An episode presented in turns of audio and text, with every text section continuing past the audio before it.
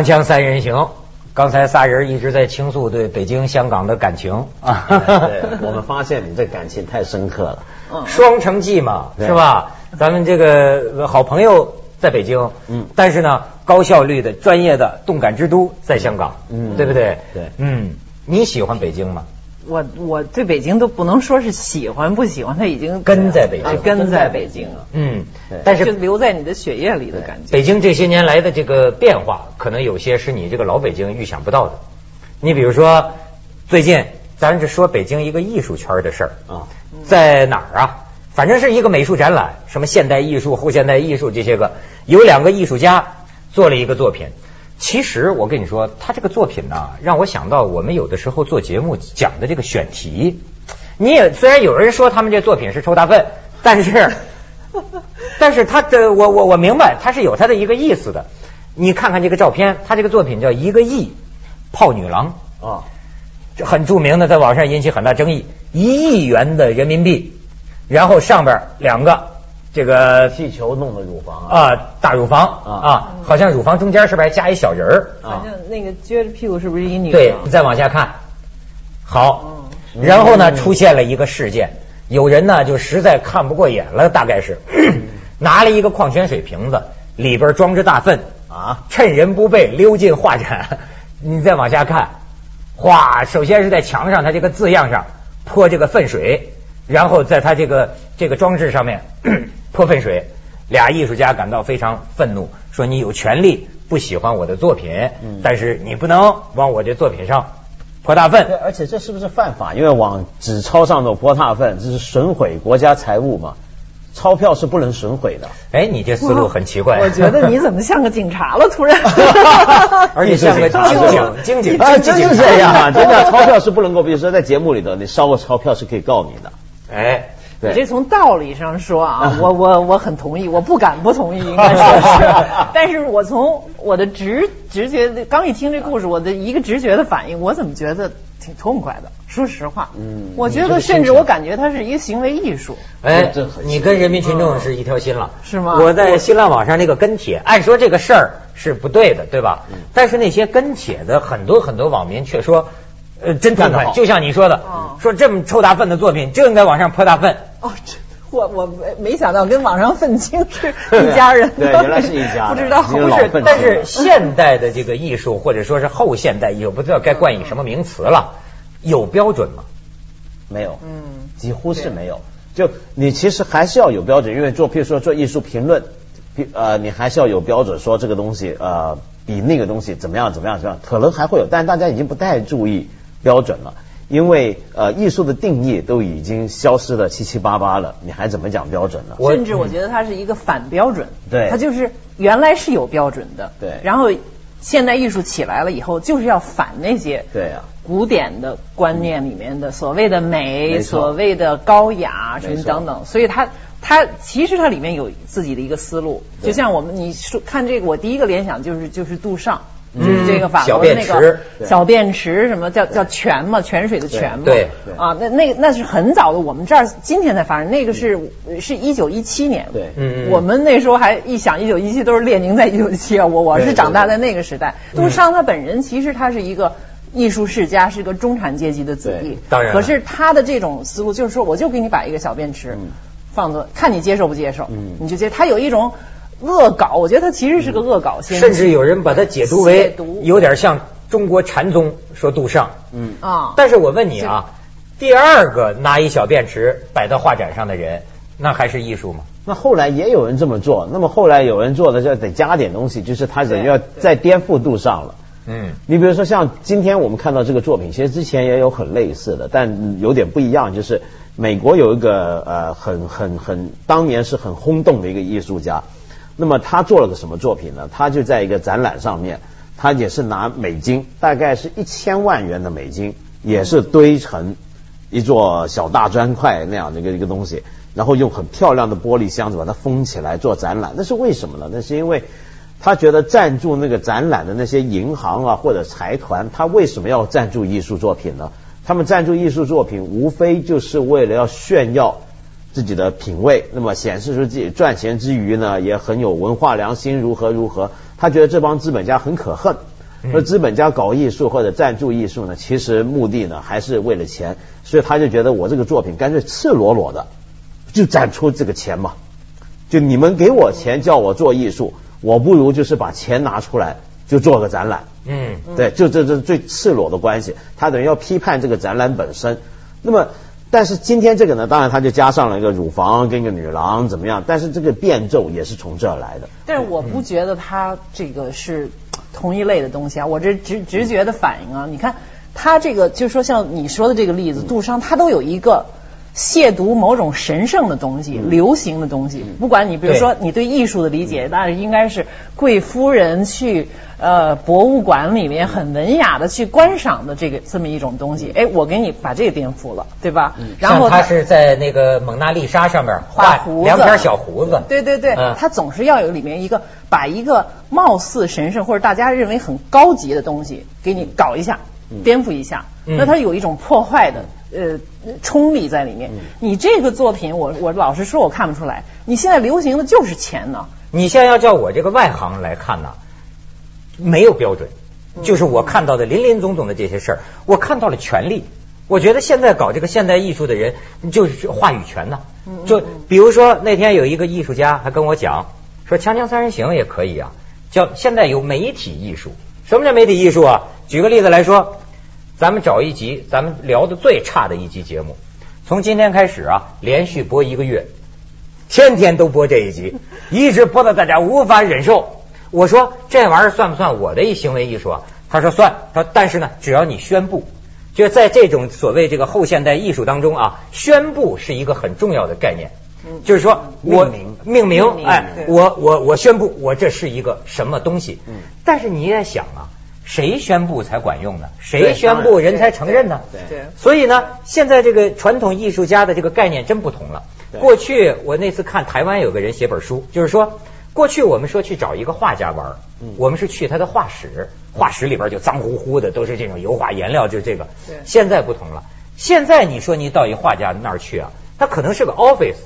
电话、传真机、电脑，没东西看。对，过去习惯于说这个画是我画出来的吧？对对。现在不是，现在叫什么 manager，就是经理人，就是说，呃，我想一主意，对，我这个活儿可能是木工给我做的，根本不是我亲手做的。给概念嘛。对。概念。而我这个，而我这艺艺艺艺艺，就这艺术家要干嘛呀？你得有名。嗯。所以你别看现在很多咱们这个干的事儿啊，挺艺术的。对，在西方的概念就是说，很多画家就忙于营造媒体事件。我出了名，我出了名，所以我宣布我的某种东西就是我的作品。对，这其实以前有一个美学家啊，叫 Arthur Danto，那么他那时候就是用这样的观念，就是说，所谓艺术的定义是什么？因为到现在大家都很多争论，他艺术的定义很简单，就是被一个艺术社群承认的东西，嗯，就叫艺术了。那么，什么叫被承认呢？不是说有可能一个你做一个东西出来，还是有很多人就是圈里人也不觉得是艺术。但是这时候，只要大家围绕着你争论了，这是不是艺术？这个东西就会在艺术史上留名了，嗯，就被认定了，就成为一个一个一个部分了。那么这个圈很重要的一个地方就是媒体。所以我九十一九九零年吧，大概是我那时候做了一个东西，我跟两个朋友，那时候我们已经在报上写艺评啊，搞活动嘛。那么当时呢，我们呢就策划了一个展览，一个艺术展览。那么这个展览呢，当时我展览什么我已经忘记了，那个内容是吧？反正说了很多东西，然后我给他写一些宣传的文字，印了海报，印了宣传单张，还开了一个记者招待会，请那些文化版的副刊的记者来，我们说我们这个展览怎么样，石破天惊，如何如何。但那个展览是不存在的，就那个展览呢，它是没有这回事儿，连那个地方都没有的。子虚乌有的，全是假的。嗯，但是呢，后来整个展览的时间结束之后呢，我们还找了一帮艺评家写评论。哎呀，这作品怎么样？里头看到怎么样？就整件事，你只能在媒体上头看到关于我们参展艺术家的采访，我们给他写的宣传，我们策我策划人的这个呃导言，然后有艺评，但展览本身是空的，是虚无的。所以，我现在越来越觉得艺术家越来越像我的同行，子虚乌有，瞎掰。锵锵三人行，广告之后见。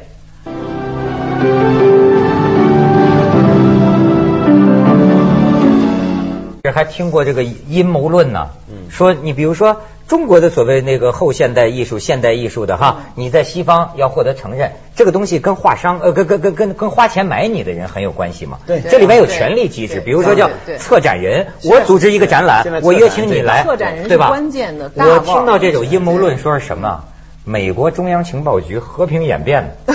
就比如说，好，好像中国，你比如有些艺术家搞那种政治符号的，把那种文革时期的那种哗铁拳大海报搞那个东西，哎，西方人可能就就很感兴趣。呃，咱从这个这个这个从普通道理上讲呢，也可以说这西方人一种猎奇的一种心理，对吧？但是我听这种阴谋论，就是说中央情报局都有资金的。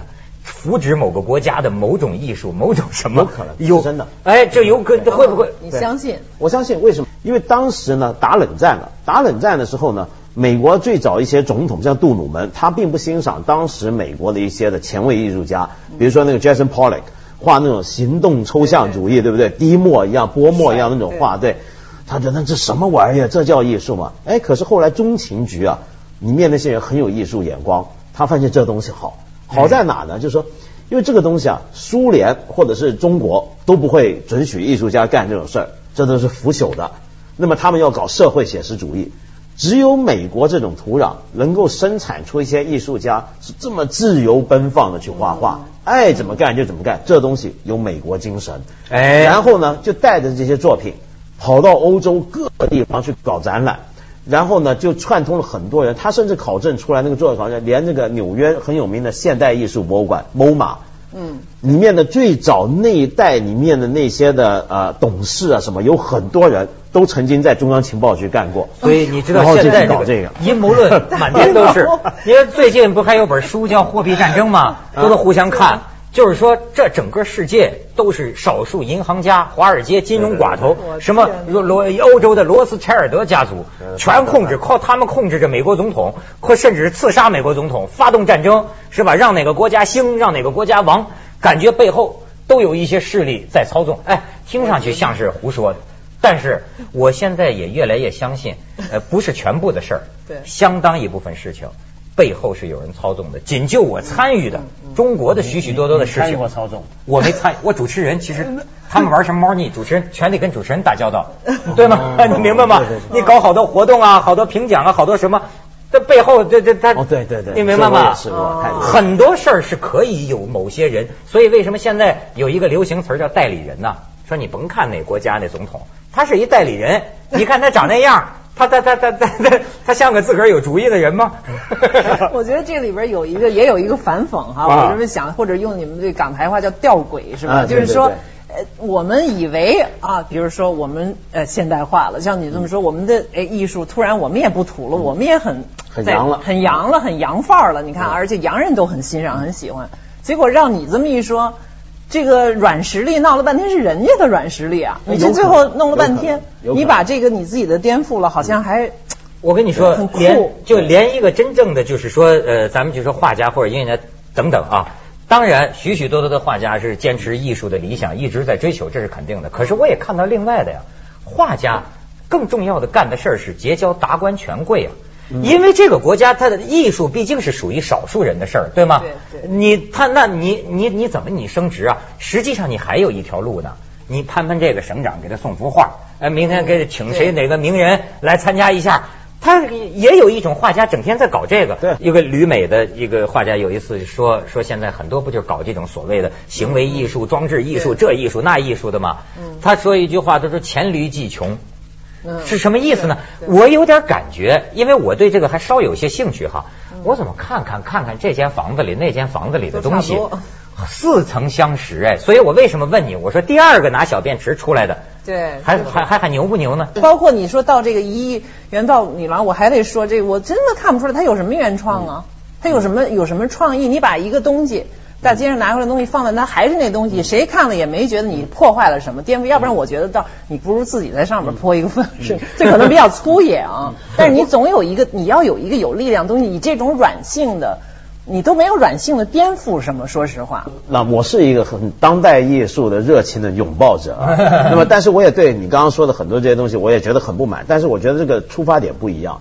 就你刚刚讲创意这回事啊，其实我对创意这个东西是很有保留的，因为现代艺术史上面其中一个最被质疑的观念就是创意。嗯，你比如说像啊，刚刚我们说中国有流行政治波普，我们说这个这算什么创意？这是人家以前六十年代安迪活和就就就做过的。但是问题是，当他拿到中国来用的时候，他就产生了他的有趣的地方。当然到现在我们就觉得很泛滥了。可是你想想看，当初 Andy Warhol 他为什么那么受欢迎、受重视？他就是一个最不讲创意的人。嗯，你原来你报纸上一出了张肯尼迪被刺杀的照片，我就拿来拼命在印，这就叫艺术了。可他想到这个就是创意啊，但是他本来想颠覆的就是创意，因为创意呢。其实是一个很西方现代的，就启蒙时代之后被接受的一个美学范畴。就我们特别强调要有创意，对不对？但是没想过，以前的艺术是不讲创意的。你看以前中国古人写画论呢，他很少讲创意，很少讲创意。你看多少中国书画，你说好的作品是叫做有创意的作品呢？就或者说一个书法家，我们现在有时候太苛求创意，要对一个电影导演，对一个艺术家。就说，哎，你这个作品怎么跟上个作品没什么进步，还是一样啊？都那个调。其实我们在讲创意时，我们可能在想的是一个唯一性，第一次，而且是唯一的。对，这是两种价值观。嗯，一种价值观呢是横向的价值观，就是说我要在现在的这个世界上最出名，是吧？你们都公认我是最好的画家，哎，我我我最独特啊！我我我干了一件你们没干过的事儿。但是你知道？还有一些艺术家在纵向的追求，就是说，比如说我在跟古人对话，好像我在跟宋徽宗对话，我在跟范宽、董其昌，我跟他们对话，他们延续的是这样的一个，嗯，一个传统。哎，他在进行这种的纵向上的这种你的意思，横向是一个名利场的概念，纵向是一个精神脉络的这么一个追求，是这个意思。这么说太简单了。你你别说像艺术啊，我觉得我们都忽略艺术的重复啊，它的重复是很美的，有时候。呃，特别是中国艺术，比如说我们中国的表演是我们讲城市化的东西嘛，嗯嗯，它有创意，但那个创意可能是很细微的。你像京剧，对不对？昆曲，昆曲有那么一点点、一点点的扭转，在一它一次表演跟另一次表演之间，可能是有一点啊，有一点分别，但它基本上大致它不追求创新，嗯，它不追求那种很大规模、很革命性的创造。嗯，以前中国人也不歌颂这种艺术家。就我们追求的那种艺术，更多的是呃，怎么样在重复的一个一个操练里面啊操作里面，反映出一种很细致的技艺上的追求。你这样一个这个就马上就引起争议了，尤其是我觉得到西方的东西进来以后，从五四以后就就说中国为什么停滞落后，这不就开始来了吗？就是说，因为我们太。从老祖宗开始就述而不作，就老是崇崇拜前人嘛，所以我们没有那种创新的激情和冲动，我们老在临摹，老在重复。哎，这个走到好像就走到另外，时间长了以后，你就变得没有。没有新意。其实那也有一种源远流长的美感，像他们说那个日本京都，这个做一和服或者做一种鞋的，说一千年前一模一样的就是这么做，然后他一代一代一代一代，咱就说什么酒香不怕巷子深，咱说什么老字号，你看现在给破旧立新给破的，没错。你你说什么？走到另外一个极端，对，你又就是不断求新求变，然后最后这什么都你都最后都。嗯，除了新之外都没有别的口味、新鉴赏力，全都变成以新为。而而有时候呢，老东西是很有魅力的。咱那个魅力，比如说用文学来讲的话，就文学曾经大家也是很追求这种新，要创新创意，文学形式上面怎么去颠覆它。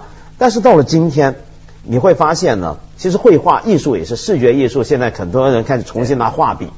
就最近五年十年有一个绘画的复兴嘛，嗯在这过去很多搞装置艺术又重新绘画，文学也是。对，文学你看现在你回头看很多好的作品，最新的，嗯，他们讲究的是什么呢？要会讲故事，故事要塑造人，没错，这个东西还是颠覆又回来了。对，就中国也是八十年代那文学热的时候，哎呦，就我们班那个同学黄子平有一句名言嘛，说这个中国作家们都被创新之狗追的连在路边撒泡尿的时间都没有。哎呦，啊，每年这句话也是复制。这句话的原版是我们这电视人被收视率这条狗追的连撒尿的 空都没有。锵锵三人行广告之后见。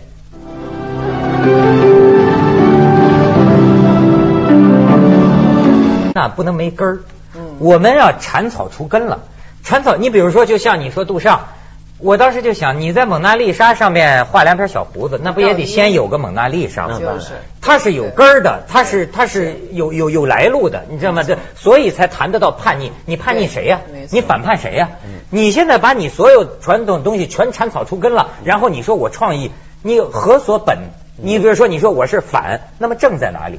正都没有，反反怎么叫反？因为我们长大的这个文化，这个实际上是一句话代表的，就是说一张白纸好画最新最美的图画。你想吧，就是说从空白开始，废墟，出来的东西才是最好最。你想想这这这这根本是似是而非呀。所以啊，这就是人民艺术了，人人都是艺术家，对，都可以说现在我跟你中国发生了很多事儿，比画家弄的强多了。你比如我那我随便看一新闻，我觉得那玩意儿就是。很很艺术，他就是没宣布。